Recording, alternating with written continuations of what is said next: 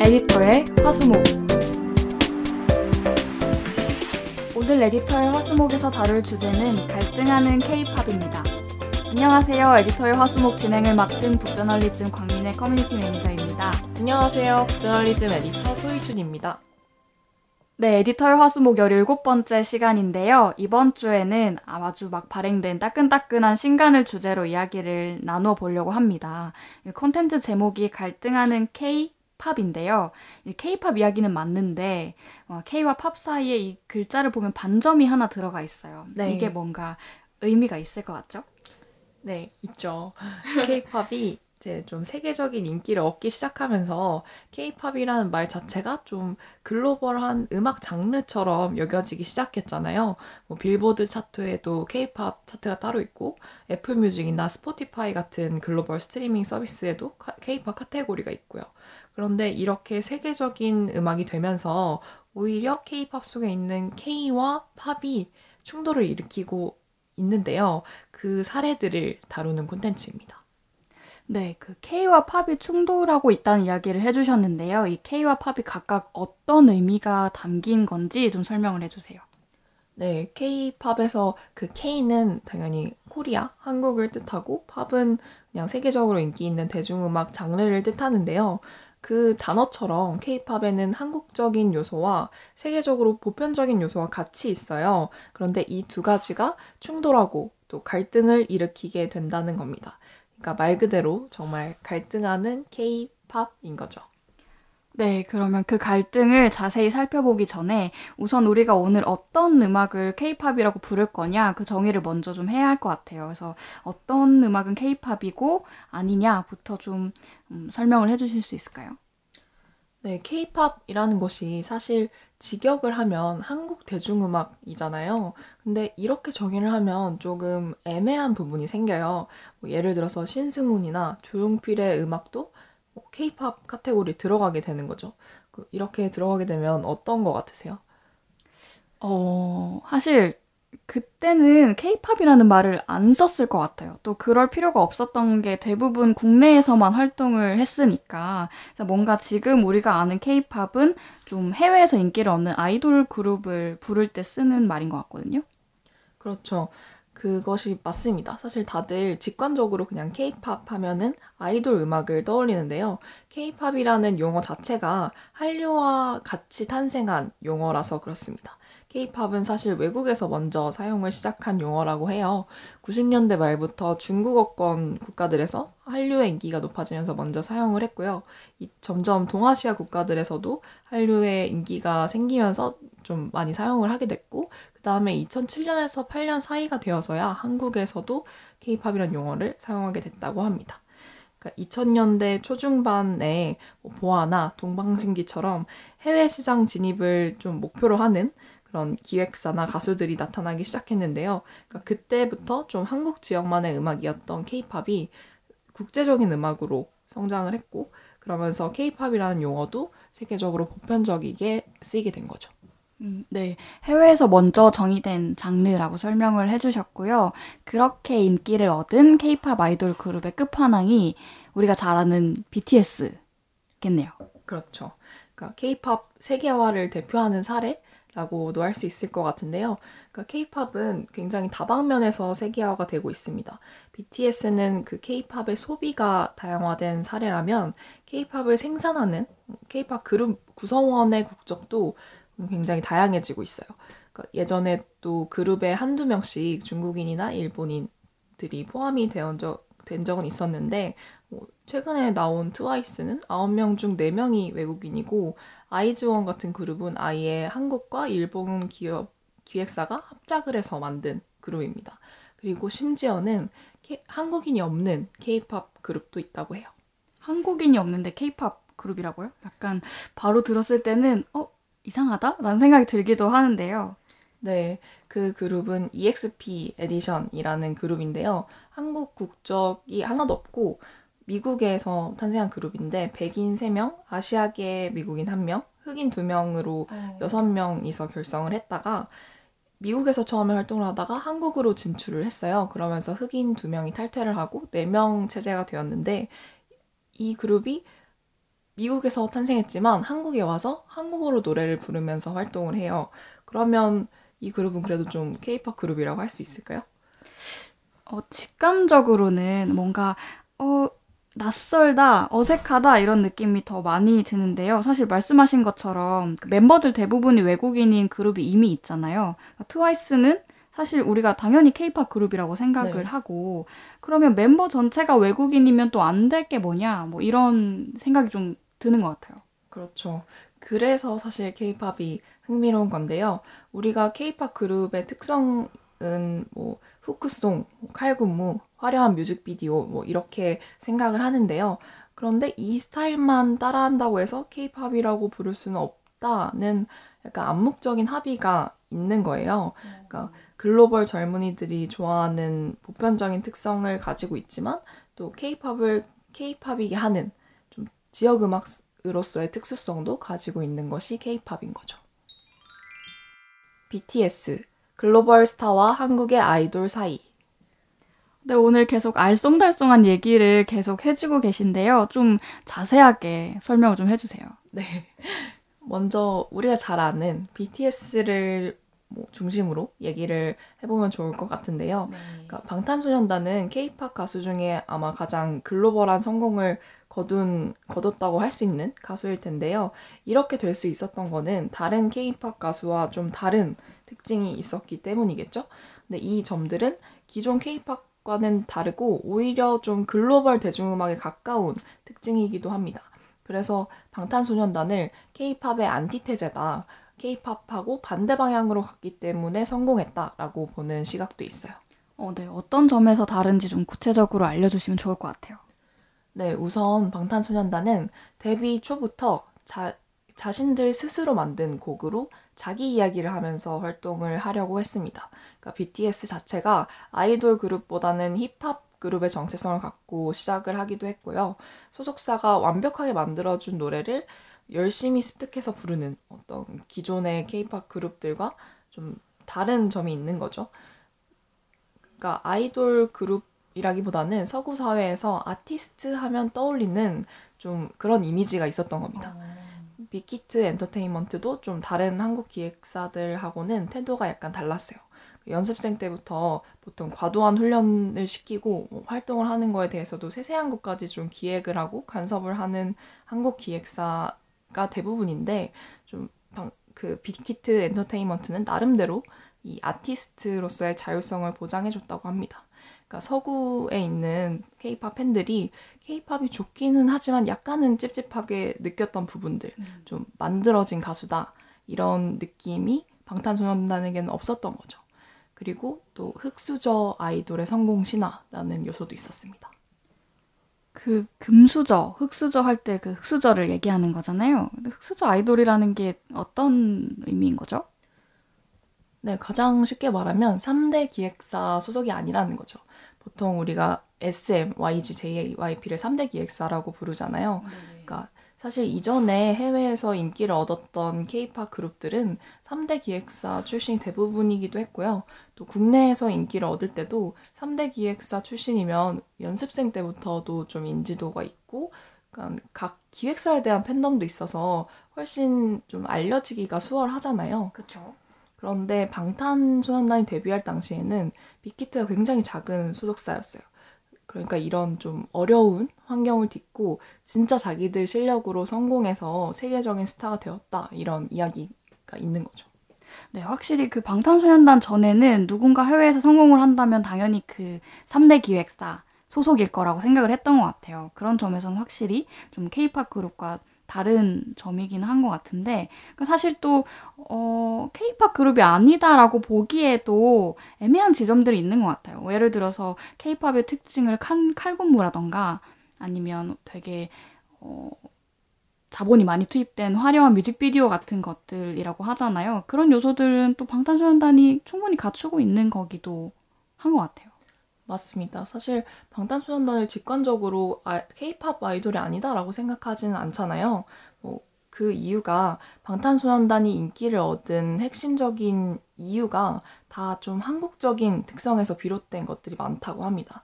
그러니까 우선 방탄소년단은 굉장히 철저하게 기획된 컨셉을 중심으로 활동을 전개를 했어요. 그러니까 방탄소년단 앨범이 뭐 학교 3부작, 청춘 2부작, 뭐 Love Yourself 4부작 이런 식으로 스토리텔링이 있잖아요. 근데 이거는 케이팝 특유의 어떤 컨셉 만들기를 좀 극대화시킨 뭐 결과물이라고 할 수 있습니다. 그러니까 보통 팝 음악은 노래를 먼저 만들고 그 노래에 맞는 뭐 안무라든지 뭐 무대 무대나 의상 이런 것들을 만들어 가는데요. 케이팝의 경우에는 노래랑 춤, 의상, 무대 이런 것들을 일관된 하나의 컨셉 하에서 같이 만듭니다. 그러니까 이런 케이팝의 특성을 방탄소년단은 좀 더 강화를 한 거죠.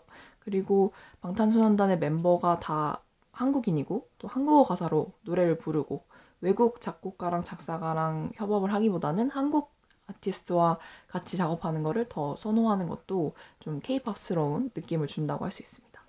네, 사실 그 한국어 가사를 왜 고집하는지 궁금하기도 했어요. 그러니까 초창기가 아니라 해외 활동이 되게 본격화된 지금까지도 한국어 가사를 고집을 하더라고요. 맞아요. 실제로도 해외 진출을 위해서 영어로 노래를 만드는 건 본인들이 추구하는 방향이 아니다라고 방시혁 대표도 언급한 적이 있었다고 하는데요. 그러니까 이 방탄소년단이 계속 한국어로 노래를 하고 있는 것은 케이팝의 매력은 결국 다른 글로벌한 대중음악과 다르다라는 점인 거를 스스로도 잘 알기 때문이라고 할 수 있어요. 그러니까 케이팝의 해외 팬들은 일반적인 어떤 서구 중심의 그 글로벌한 팝 음악에 대한 약간 일종의 대안 느낌으로 케이팝을 좋아하게 되는 경우가 많은데요. 그러니까 한국어 가사나 뭐 다른 한국적인 요소들이 글로벌 시장에서 약점이 아니라 강점으로 작용을 하는 거죠. 네, 그 공연 영상을 보면 실제로 팬들이 한국어 가사를 그대로 따라 부르더라고요. 한국적인 것 혹은 한국어 가사가 세계 시장에서는 비주류지만 어, 이 팬들한테는 오히려 좀 특별한 매력, 어, 쿨한 매력으로 느껴지는 거네요. 네. 그러니까 이제는 유튜브라든지 뭐 다른 디, 각종 디지털 미디어를 통해서 다양한 비주류 문화 콘텐츠를 접할 수가 있잖아요. 그러니까 특히 방탄소년단을 비롯한 그 케이팝의 주된 소비자인 지세대한테는 더 그렇죠. 그러니까 비서구 권, 비영어권 음악이라는 점이 예전만큼 어떤 문화적 장벽으로 작용하지 않는 겁니다. 오히려 좀 다른 점, 매력적인 요소가 되는 거죠. 네, 그 G세대, 그러니까 Z세대의 특징으로 주체성이나 자기다움 같은 것들을 꼽곤 하잖아요. 그러니까 이 방탄소년단이 주류에 속하려고 애쓰지 않고, 그러니까 나는 남과 달라, 우리의 길을 갈 거야, 이런 태도가 조금 더 오히려 호감을 준다는 거네요. 맞습니다. 그리고 이 방탄소년단의 진정성도 굉장히 세계의 팬들이 좋아하는 이유입니다. 이 진정성이라는 거야말로 굉장히 설명하기 어려운 가치인 것 같은데요. 어떤 거를 그 진정성이라고 부르는 건가요? 사실 굉장히 여러 가지가 복합되어 있어요. 그러니까 아까 말씀드렸던 그 흑수저 아이돌의 성공 신화라든지 내가 하고 싶은 얘기를 내가 만든 음악을 통해 한다라는 것도 뭐 BTS의 진정성을 구성하는 요소이고요. 그런데 특히 방탄소년단은 이 진정성을 팬들하고 굉장히 가깝고 친절하게 소통을 하면서 보여줬습니다. 그러니까 자기 얘기를 하면서 실력으로 성공을 했는데 여전히 또 겸손하고 팬들한테도 감사하고 친절한 음. 스타인 거죠. 근데 이 진정성 얘기를 듣다 보니까 이런 초심을 잃지 않는, 않음, 뭐 예의, 이런 거야말로 정말 한국적인 가치라는 생각이 드는데요. 그러니까 한편으로는 좀 이런 가치들이 아이돌들에게는 부담을 줄 것 같기도 해요. 그렇죠. 그런 시각도 있습니다. 그러니까 이 케이팝 아이돌이 일반적으로 좀 갖추고 있는 이미지가 있잖아요. 성실함, 뭐 팬들에 대해서 친절한 거, 뭐 자상한 느낌, 그리고 네. 쉽게 친해질 수 있는 뭐 친근감, 뭐 이런 것들인데 이런 식으로 지극히 케이팝적인 가치를 방탄소년단 역시 굉장히 극단까지 추구한 결과 진정성을 얻어냈다고 할 수 있는 겁니다. 네, BTS는 전형적인 K-팝 아이돌과 달리 좀 글로벌 팝스타의 면모를 가지고 성장을 했지만 또 한편으로는 K의 특징을 극단적으로 밀어붙인 케이스이기도 했다는 얘기를 들려주셨고요. 무엇보다 또 그런 어, K-팝 특유의 특징이 글로벌 감성을 자극했다는 어떤 역설적인 면모도 있는 거고요. 그래서 듣다 보니까 어, 그래서 BTS는 케이팝 그룹이라는 건지 아니라는 건지 뭐 이런 의문을 가지시는 분들도 있을 것 같아요. 네.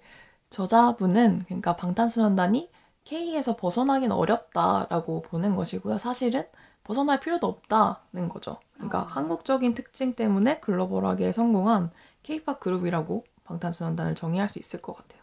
그러니까 방탄소년단이 글로벌하게 성공을 하면서 좀 오히려 한국의 대표 가수, 대표 스타 같은 이미지도 생겨서 여러 가지 하- 활동 제약을 받기도 해요.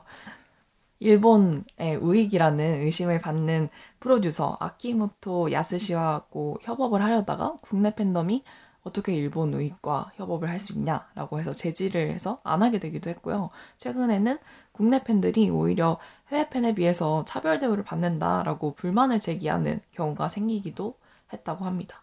그러니까 K-팝 그룹이 굉장히 세계적인 인기를 얻으면서 여러 가지 충돌을 겪고 있는 케이스죠. 그렇네요. 갈등하는 K-팝이라는 제목이 아주 딱 들어맞는 내용인 것 같고요. 저희 잠깐 광고 듣고 오겠습니다. 젊은 혁신가를 위한 콘텐츠 구독 서비스 북저널리즘 프라임을 소개합니다. 북저널리즘 프라임을 구독하고 전문가의 관점이 담긴 텍스트를 꾸준히 받아보세요. 프라임 멤버는 북저널리즘의 모든 콘텐츠를 무제한 열람할 수 있습니다. 지금 바로 북저널리즘을 검색하세요.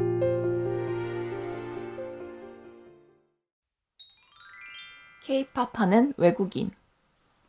네, 케이팝의 인기에 얽혀있는 양면성에 대해서 지금까지 이야기를 했고요. 또 지금부터는 어떤 얘기를 해주실 건가요?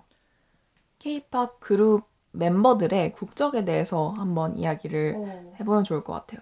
우리가 굉장히 쉽게 떠올리는 K-팝 그룹 안에 외국인은 대부분이 사실 동아시아 출신이에요. 뭐 인기도 더 많기도 하고요.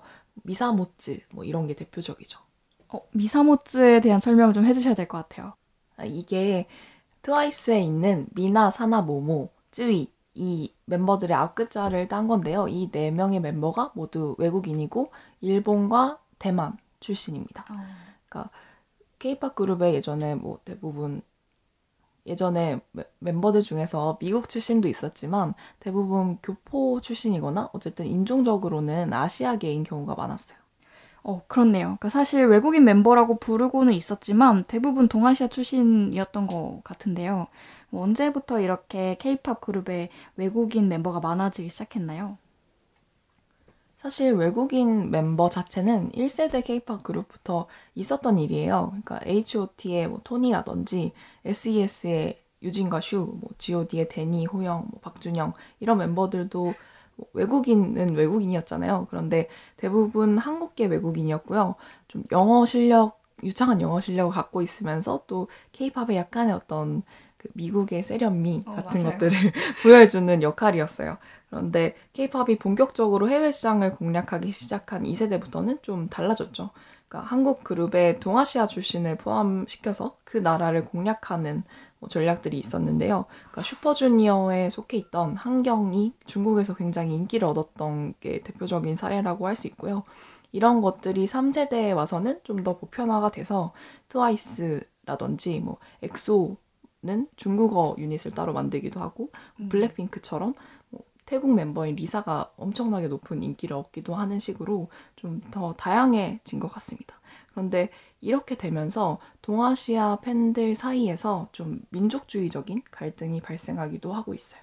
어, 네. 저도 몇 가지 논란들이 바로 떠오르는 것 같아요. 그렇죠. 또 이전에 트와이스의 멤버인 아까 말씀드린 그 사나가 일본의 연호가 바뀔 때 헤이세이 세대 시대에 수고하셨습니다. 뭐 이런 멘트를 SNS에 올렸다가 굉장히 비난을 받는 일도 있었죠. 맞아요. 그러니까 사실 일본인으로서는 이런 말을 뭐 충분히 뭐 할수 있는 건데 케이팝의 일원으로서는 좀 반감을 사는 행위였던 거죠. 물론 어떤 팬들은 뭐 이게 뭐 무슨 문제냐라고 쉴드를 치기도 했지만 뭐 거기에 반감을 샀던 팬들도 있었으니까요. 그리고 또 중국의 남중국해 영토 분쟁하고 관련해서도 좀 동아시아 국가들이 얽힌 사건이 있었는데요.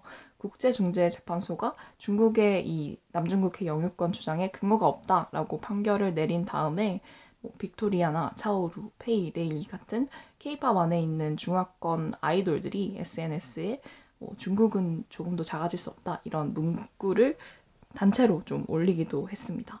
근데 이거 이 사건에 중국 팬들은 당연히 굉장히 열광을 하고 다른 동아시아 팬들이나 한국 팬들은 뭐 실망감을 표현하는 일이 있기도 했어요.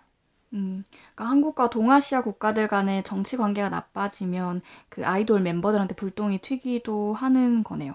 그러니까 약간 특히 일본에 대한 반일 감정이 한국은 좀 강하다 보니까 그런 게 투영되는 사례도 좀 많았던 것 같고요. 근데 말씀하신 것처럼 그 외국인 멤버들한테 한국인의 가치를 강요할 수는 없는 거잖아요. 좀 그들의 생각을 좀 인정을 해줘야 되는 거 아닐까요? 그렇죠. 사실 이성적으로는 그런데 또 이 멤버들이 케이팝의 일원으로서는 좀 일종의 케이팝스러움을 충족시켜 줘야 한다는 어떤 합의가 있는 거고 좀 한국 팬들도 만족시켜야 하는 부분이 있어서 그런 부분에서 딜레마가 생기는 거죠. 네, 현지에서 인기를 감안하면 또 한국만 지지할 수도 없는 노릇이고 또 기획사나 멤버들로서는 더 어려울 것 같다는 생각도 듭니다. 근데 한편으로는 좀 그런 우려가 생기기도 해요. 그러니까 사실 이주민에 대한 한국 전반의 인식이 아직 그렇게 좋지 않잖아요. 근데 외국인 아이돌을 통해서 그런 인식이 좀 달라질 수 있을까 싶으면서도 이들한테 좀 한국의 가치에 동조할 것을 여전히 강요하고 있는 것을 보면 우리가 아직 진짜로 다양성을 수용하고 있지는 않은 것 같거든요.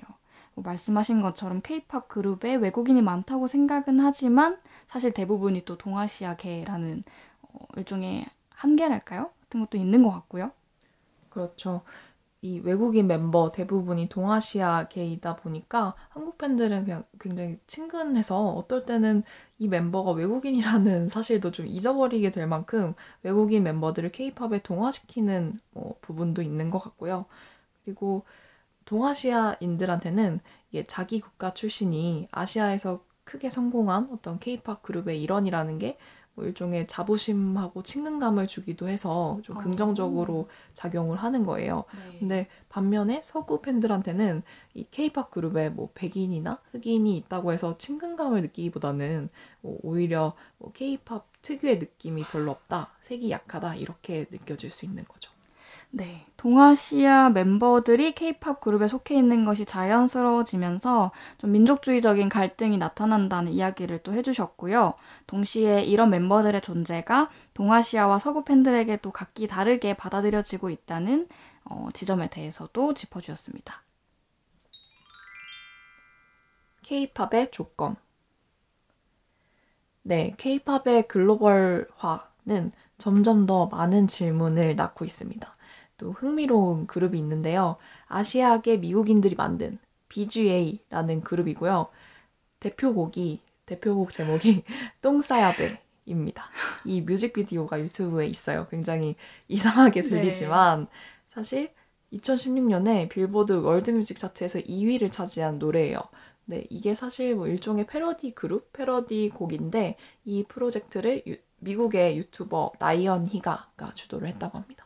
네, 유튜브의 구독자 수가 찾아보니까 2,130만 명이래요. 맞아요. 엄청난 거죠? 굉장히 많죠. 그러니까 이 분들이 그룹명이랑 노래 제목에 다 이유가 있어요.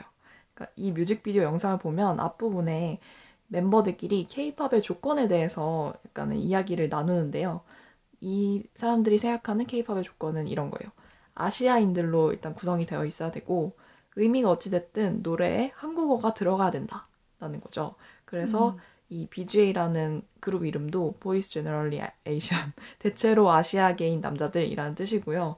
제목 똥 싸야 되는 이걸 그냥 뭐 your shit 뭐 이런 영어 있잖아요. 그런 거를 그냥 직역해서 뭐 너는 똥이다 여기서 따온 거라고 합니다. 네, 그룹 이름도 그렇고 그래도 나름의 통찰이 있네요. 그러니까 케이팝 그룹이 되려면 인종적으로는 아시안이어야 되고 또 한국어로 된 노래를 불러야 된다라는 어떤 거를 제시를 한 거죠. 제시를 한 거죠. 네. 그렇습니다.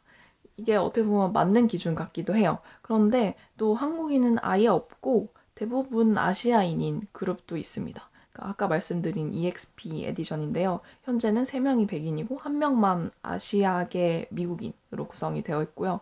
그런데 한국에서 또 활동을 하고 한국어로 노래를 부릅니다. 네, 그 찾아보니까 유명하지는 않지만 그래도 한국 팬들은 나름대로 한국어로 노래를 했으니까 케이팝이 맞다. 좀 인정해주는 분위기가 있었다고 하는데요. 그 케이팝을 좋아하는 해외 팬들은 좀 어땠는지가 궁금하더라고요. 그런데 이게 오히려 해외 팬들이 이 EXP Edition에 대해서는 부정적인 반응을 보였다고 해요. 그러니까 문화 전유라는 비판을 해외 팬들이 했던 건데요. 소수 문화의 정체성을 그냥 가져와서 흉내만 내고 좀 어떻게 보면 돈벌이에 이용했다라는 겁니다. 네, 겉모습만 베꼈다는 거죠. 그러니까. 그렇습니다. 그러니까 뭔가 한몫 잡아보려는 뭐 아, 그런 네. 시도였다 이런 음. 비판이고요.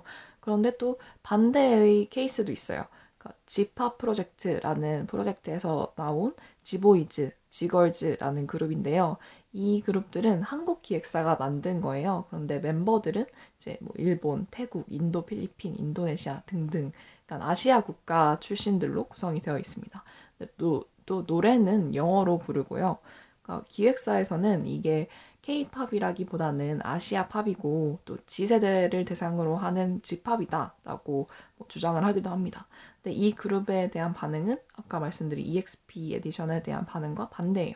그러니까 한국 팬들은 이거를 그냥 K-팝을 어설프게 따라하는 것 정도로 치부를 하고요. 외국 팬들은 뭐 그래도 긍정적으로 생각을 한다고 합니다. 어, 그런데 한국의 기획사가 만든 그룹이고 또 아까 동아시아 출신들이 주로 있다는 게 케이팝의 요건이라고 했잖아요. 그러니까 그런 것들을 갖추고 있는데 또 한국 팬들은 별로 좋아하지 않았다고 하니까 되게 의아하네요. 그렇죠. 이게 외국 팬들이 이 그룹을 좀 긍정적으로 봤던 거는 특히 인도인 멤버가 속해 있는 거를 좀 긍정적으로 생각했다고 해요. 그러니까 다양한 아시안들이 보이게 돼서 좀 좋다, 의미가 있다라는 겁니다. 근데 여기서 또 한국 팬하고 해외 팬들의 차이를 볼 수가 있죠.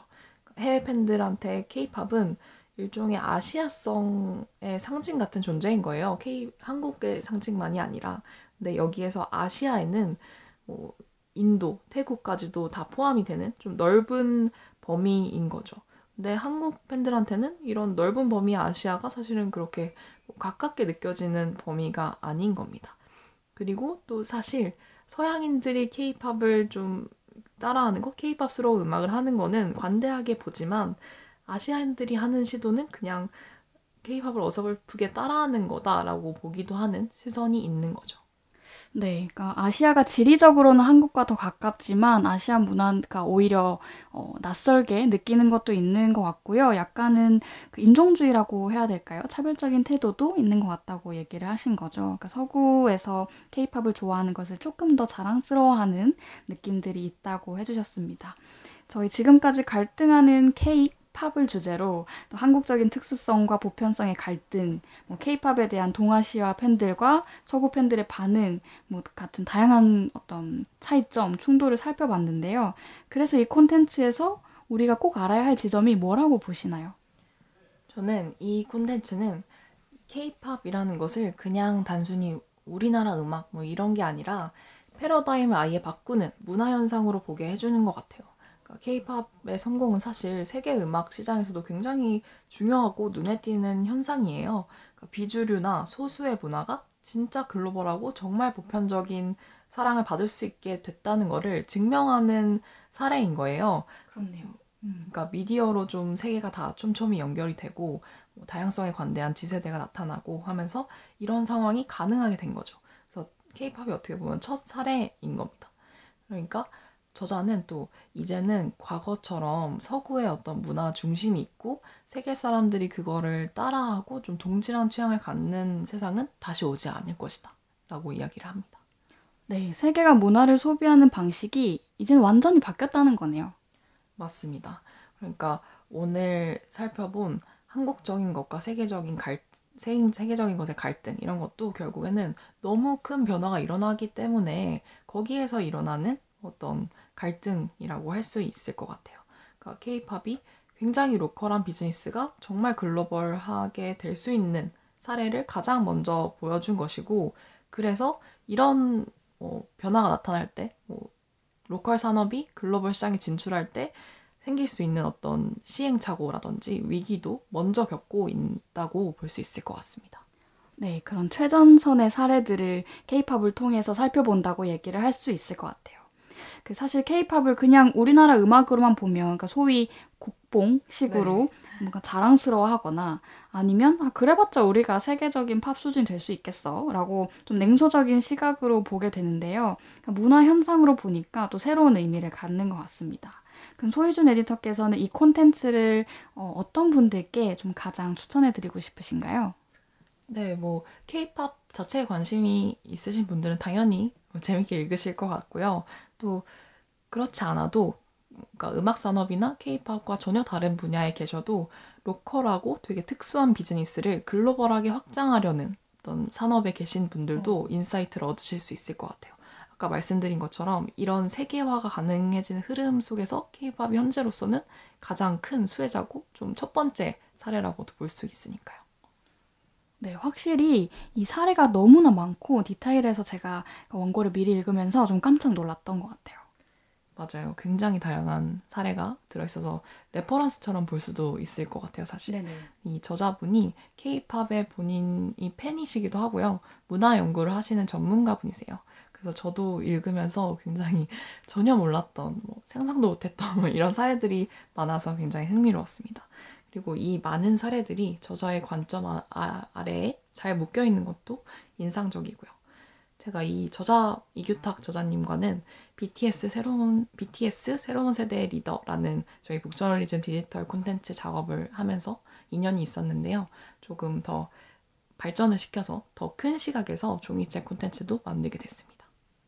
네, 지금 한창 후반 작업을 하고 있을 것 같아요. 그러니까 이 방송을 들으실 때는 디지털 콘텐츠는 이미 발행을 했고 또 종이책이 열심히 인쇄 중에 있는 단계일 텐데요. 후반 작업 에디터의 후반 작업에는 뭐 어떤 것들이 좀 포함이 되나요?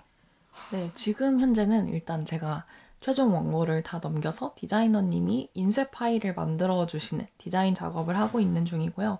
그 디자인된 원고가 나오면 저희가 또 디테일하게, 굉장히 디테일하게 확인해야 될 부분들이 있어요. 그러니까 뭐 맞춤법이라든지 정말 반점 하나, 점 하나까지 다 네. 확인을 하고 있습니다.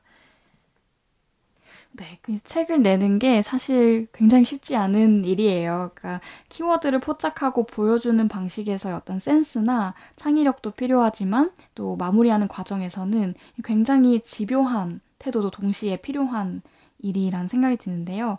좀 지금 이 작업에 앞서서 사례가 굉장히 많잖아요. 목차를 짜실 때는 어떤 점을 좀 중점적으로 생각하셨는지 들려주세요. 네, 저 제가 저자분이 얘기해 주신 사례들이 있었어요. 그래서 그 사례들을 보면서 좀 각 장이 케이팝에 대한 일종의 질문이 되고 또 장 내용은 사례를 통해서 그 질문에 답을 주는 형태가 되면 어떻겠냐라고 제안을 했었어요. 그래서 지금의 목차 형태는 거기서 조금 더 다듬어져서 완전한 질문 형태는 아니지만 또 질문을 좀 떠올리면서 읽으실 수 있을 것 같습니다. 뭐 예를 들어서 이 질문들이 K-팝은 한국적인가? 뭐 BTS는 글로벌 팝스타인가? 아니면 한국의 아이돌인가? 뭐 외국인이 노래를 해도 K-팝인가? 또 한국보다 K, 해외 팬이 더 좋아해도 K-팝인가? 뭐 이런 질문들이 있습니다. 거기에 맞는 사례들도 다 그 질문에 대한 답으로 나오고요. 네, 나름의 답을 찾으시면서 읽으실 수 있는 책이라는 생각이 들고요. 아까 잠깐 언급해 주셨지만 좀 단편적으로 접했던 여러 가지 사실들이 사실은 다 이어져 있다는 어떤 보편적인 문화 현상이 되었다는 점을 잘 보여주는 컨텐츠로 저도 추천을 드리고 싶습니다. 그 저자분께 궁금한 것이 또 많이 생기실 것 같아요. 책을 읽다 보면. 그래서 저희가 추천해 드리는 것이 1월 29일에 어, 이규탁 저자를 모시고 이 주제에 대한 어, 북토크를 개최할 예정이에요. 궁금하신 분들은 북저널리즘의 SNS 계정에 들어오셔서 정보를 확인하시면 좋겠습니다. 네. 네, 저희 오늘 방송도 여기까지고요. 다음 방송도 기대해 주시면 좋겠습니다. 듣고 싶은 컨텐츠가 있다면 댓글 남겨주시고요. 에디터의 화수목은 북저널리즘 웹사이트와 네이버 오디오 클립, 아이튠즈와 팟빵 그리고 유튜브에서 들으실 수 있습니다. 그럼 다음 시간에 뵙겠습니다. 감사합니다. 감사합니다.